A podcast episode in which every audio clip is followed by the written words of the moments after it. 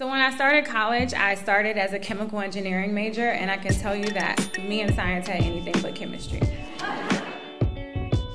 Two months into my uh, second tour in 2008, I was hit by a roadside bomb. I was standing on top of it, and it, uh, my buddies say that it was the biggest blast that they had seen. It, it was meant for one of our vehicles, but they triggered it on me anyway.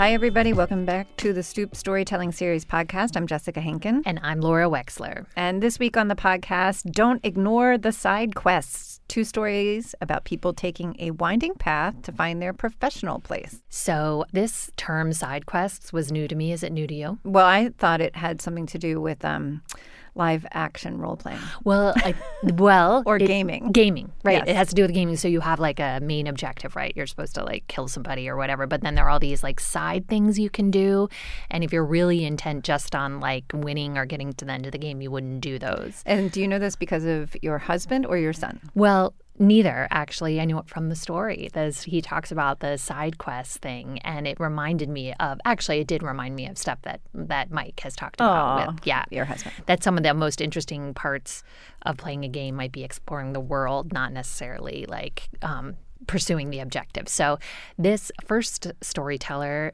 is sharing a story about her kind of life path and having an objective, but taking a windy road to get there. Um, her name is Tammy Oni, and here is her story. When I was a child, I always knew that I wanted to do three things I wanted to write music, make movies, and design clothes. Now, as the daughter of African immigrants, you can imagine how excited they were when I came to them with this proposal. Ironically, creativity is in my DNA. When I was five years old, my father moved back to Nigeria to pursue his dreams of becoming an architect, leaving me and my mom in the US. My mom also was an entrepreneur, and she has lived many lives in this space. Her first business was owning a cleaning company, but she quit because she said people were just too dirty. Her second business was a travel agency where she helped people book international trips way before Expedia. And her third business was a transportation company where she helped people get back and forth to their medical appointments. Now, seeing this growing up, I definitely thought I had a great case as to why I should be able to pursue a creative life, doing things the way that I chose. And so I went to my mom and told her that I wanted to be an artist, and she simply told me that it was not possible because they don't make any money. I later found out she was right, but that's besides the point. And so, destined and determined to do things on my own and to prove to my mom that I could do the same things that she could. At 15 years old and 10 months, I went and got a job at the only place that would take me seriously Taco Bell. After school in the 10th grade, I would work the night shift from 7 to 10 p.m., and I really liked the fact that I was earning a little bit of money. And so the next year, I got my second job and decided that I would double between the two, working at Sears Outlet, where I would sell refurbished refrigerators, washers and dryers, and microwaves to anybody who would buy them for a little bit of commission. I had my first car note when I was 16 years old, and I thought that I was really, really getting an opportunity to become a new adult so that I could move into this creative life. But what I didn't realize is that I was probably doing things that I shouldn't have been. I really wanted to prove to my mom that I could do things on my own. And so when it was time for me to go to college, I couldn't wait to apply to FIT or Pratt or Berkeley. But my mom reminded me that if I really wanted to live a life where I was going to make something of myself, I had to actually pursue STEM. So when I started college, I started as a chemical engineering major, and I can tell you that me and science had anything but chemistry. it's not my vibe, as you can tell. I changed my major three times, and finally, just to graduate, I picked psychology. To further spite my parents, when I graduated, I decided that I was going to move to a city that would allow me to pursue my dreams as an artist, where I was guaranteed to make zero money New York. At 21 years old, I moved to New York with $600, and I got my first job in the meatpacking district, working as a barista serving beer to people in a beer garden who also hated their jobs. My plan was very simple. I was gonna make it as a starting, starving artist, and I was gonna blow up and be the biggest person you'd ever seen on any billboards. And so, alongside a sound engineer, I'd come up with a plan. I made a friend with a guy who worked at a really big studio. He also wanted to be a producer. And so, we made a plan that after I got off of work, we would work in the studio when everyone was gone and we would write songs together and pitch them to big artists. The only problem is that I got off of work at 3 o'clock in the morning. And so when I would get off work at 3 a.m., I would make my way uptown, and we would work in the studio from 3 a.m. until 7 o'clock in the morning. We had to be out before 9 a.m. when the real session started, and we did this every single day for a year. Yeah. In true New York fashion, I got attacked on the train by a crazy homeless person, and I decided that I was no longer going to risk my life trying to work late at night. And after talking to a friend, they suggested that I try to get a job in a space that still allowed me to be creative, but probably gave me better hours and health insurance.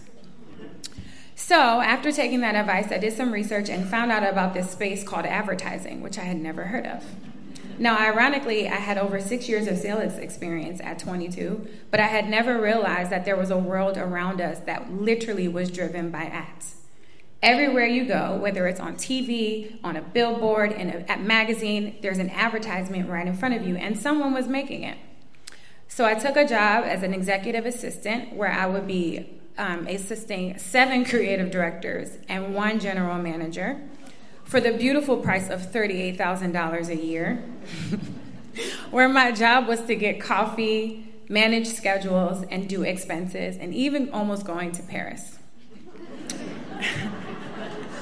this is a true story. The pay was terrible, but the experience was invaluable. I got to see how some of the biggest campaigns in the world were created, and I decided to add to my long list of things that I wanted to do that I wanted to be a creative director. And so I worked my way up, building my portfolio, and I made a deal with this agency that if I kept working there under these conditions, they had to let me build my book. So I worked there for two years. I learned everything I needed to learn from them, and then I quit. I got a real job in advertising, and simultaneously, I was still recording and writing songs for independent artists before I decided that I would soon put out my own music. Eventually, 10 plus years, I finally actually did become a creative director, and I realized that there are different ways that I can still trivialize my parents as to what I'm doing with my life. they had no idea what exactly a creative director or anyone in advertising did, but at least I was making a little bit of money. I realized also that in this path, I could still be creative and still be successful doing all the things that I wanted to do. I was still putting out music, I was writing scripts, but there were still different ways in which I felt like I wasn't being meeting up with my peers because I hadn't done it the way in which I had set out from the beginning. Funny enough, a lot of people in music actually don't make money, which is why you see Snoop Dogg in commercials every other day because the music industry is constantly changing and it's requiring artists to find creative ways to make money outside of their music. You'll see artists getting brand campaigns, always looking for ways in which they can have creative partnerships. And now I am actually the person creating it, saying who I want to be in these commercials. I had one more thing that I wanted to do. I said I wanted to make music, I wanted to write scripts, and I wanted to create fashion. And so the easiest way to do that is that I got pregnant. There's some things that happen in between that, but for the sake of time, just go with me. and I ended up realizing that there was nothing to wear that's for the cool moms who have things to do. And so I started designing clothes. And I started realizing that my creative path didn't have to be one that was making sense to everyone else as long as it made sense to me. I also realized that if your parents ask you to become a doctor, a lawyer, or an engineer, you don't have to do it, and you can actually be like me. But if you really want to make them happy, you can just marry one.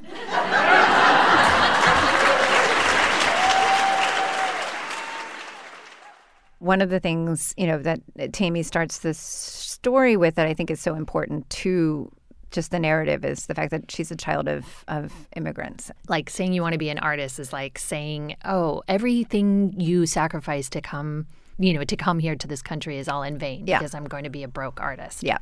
Which you know, didn't turn out to be exactly true. Yeah, but but I feel like that is yeah, that's That's a familiar um, refrain. Before we get to this next story, we are going to take a quick break. This next story is from Luis Rosa, and he is a former military, as you'll learn. And he also turned down a windy road to a different outcome for himself. So take a listen.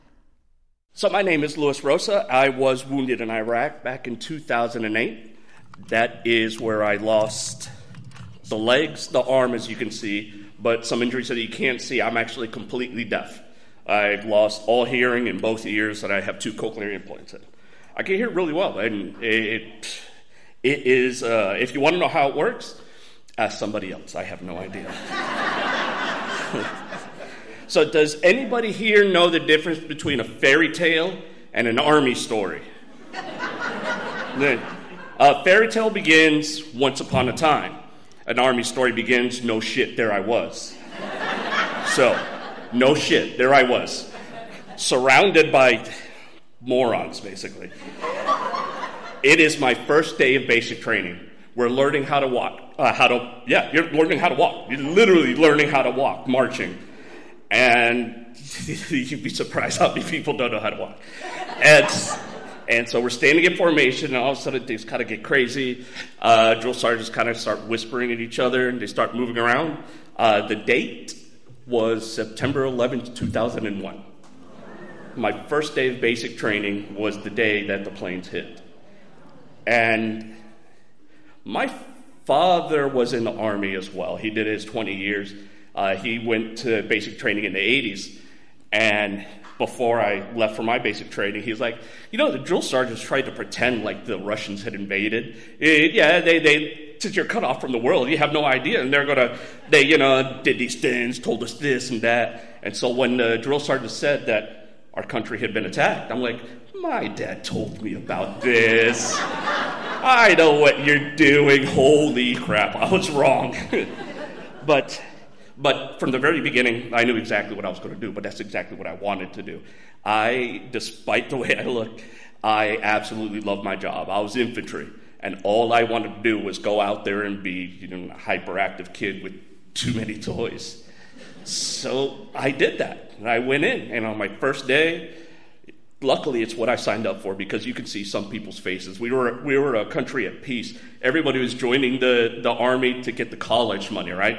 So you got uh, infantry pays the most college money because we uh, you, you, need to get some of those people to join. Uh, but they, they, it didn't matter for me. It didn't matter at all. I loved my job. And so my first tour in Iraq, my first invasion was 2003.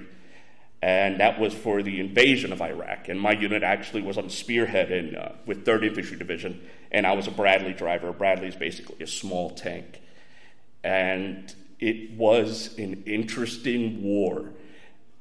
After like a month of fighting, of being on the front, I'm like, this is too easy, and it was. The entire war, we only took, uh, my company took one casualty in one year, one serious casualty. Uh, it was it was a different world. They tried to fight us the way that we fight, and we just crushed them. And then that's when they changed to the insurgency. And that's where the entire world changed. When we got there in 03, my unit was also the ones that uh, we took the airfield, Saddam International Airport. And after that, they moved us and they moved us to the palace. That was nice. Then after that, we were doing patrols in the city, and the people loved us.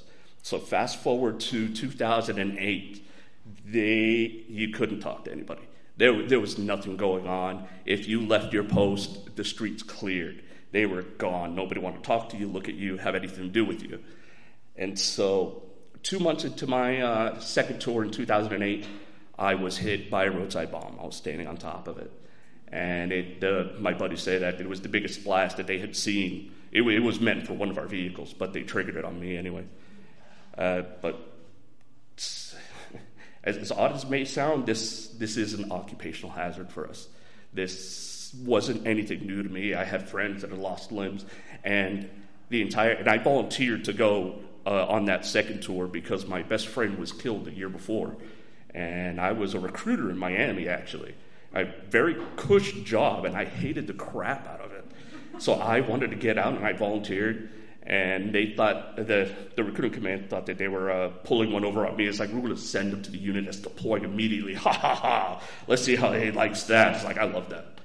But uh, two months after arriving in country is when I got hit. It's very quick, and this brings me this brings me to my story because my story is about reinventing yourself.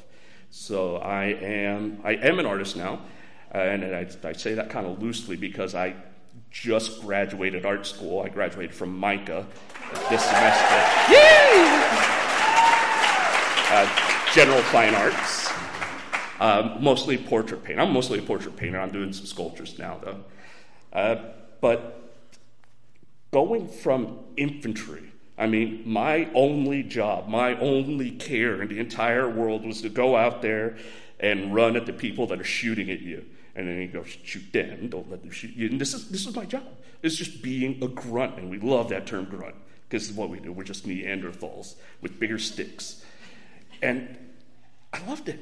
So when this happens to me, I can't exactly do the same thing anymore. I got, I had to reinvent myself, but it didn't happen all at once, you know. I, I was recovering, I would say, for those first 10 years, and I was retired. They paid me decent enough to be retired. I was fortunate enough to be so unfortunate, is kind of how I put it. But I got bored. It wasn't me. I, I, this isn't who I am, the sitting around and doing nothing type. And I, I realized I, and one of the things that I was doing kind of on my own is I was helping people. I'd, I'd, go speak at events, I'd go speak to underprivileged schools, I would speak to churches, I would speak to whoever asked me to. And I, I realized I can help people. It's like, you know how I, how I can help people? I can go be an artist. Uh, uh, well, hold on. An art therapist, excuse me.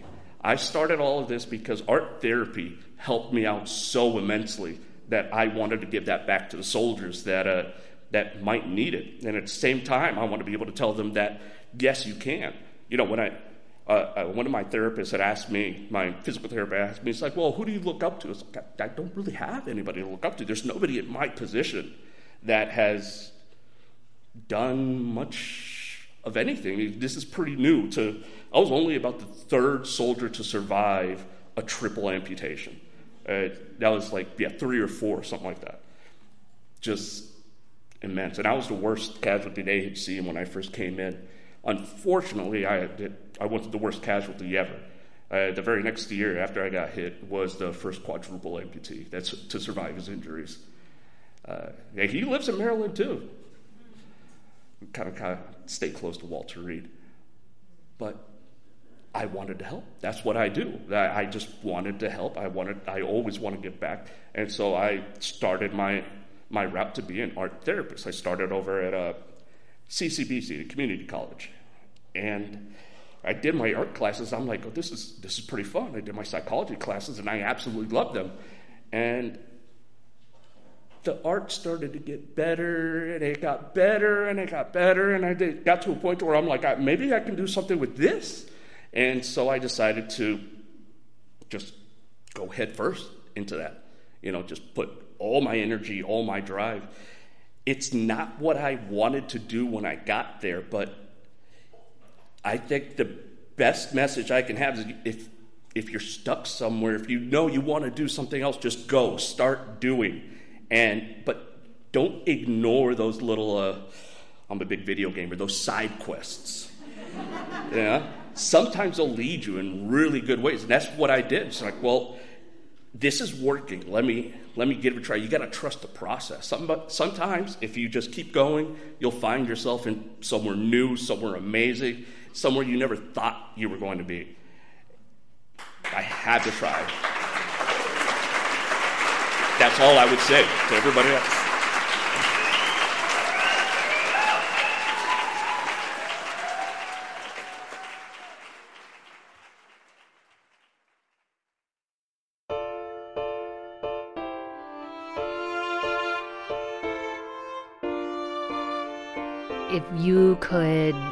Chart someone going from you know something so opposite to what they end yeah. up doing you know he says in the beginning story likes shooting things and stuff like that and then ends as an art therapist, and a portrait painter of all things. I love that. Yeah, the portrait, if you can, uh, Google, it's L U I S Rosa. His self portrait is online. It's breathtaking. It's amazing. And it's just so big and um, wonderfully nude. Wonderfully nude. Um, I wish I could say that about myself. Um, anyway, um, thank you so much for listening to our episode this week. Um, we want to thank Maureen Harvie for producing, and we'll be back soon with more stories from the Stoop.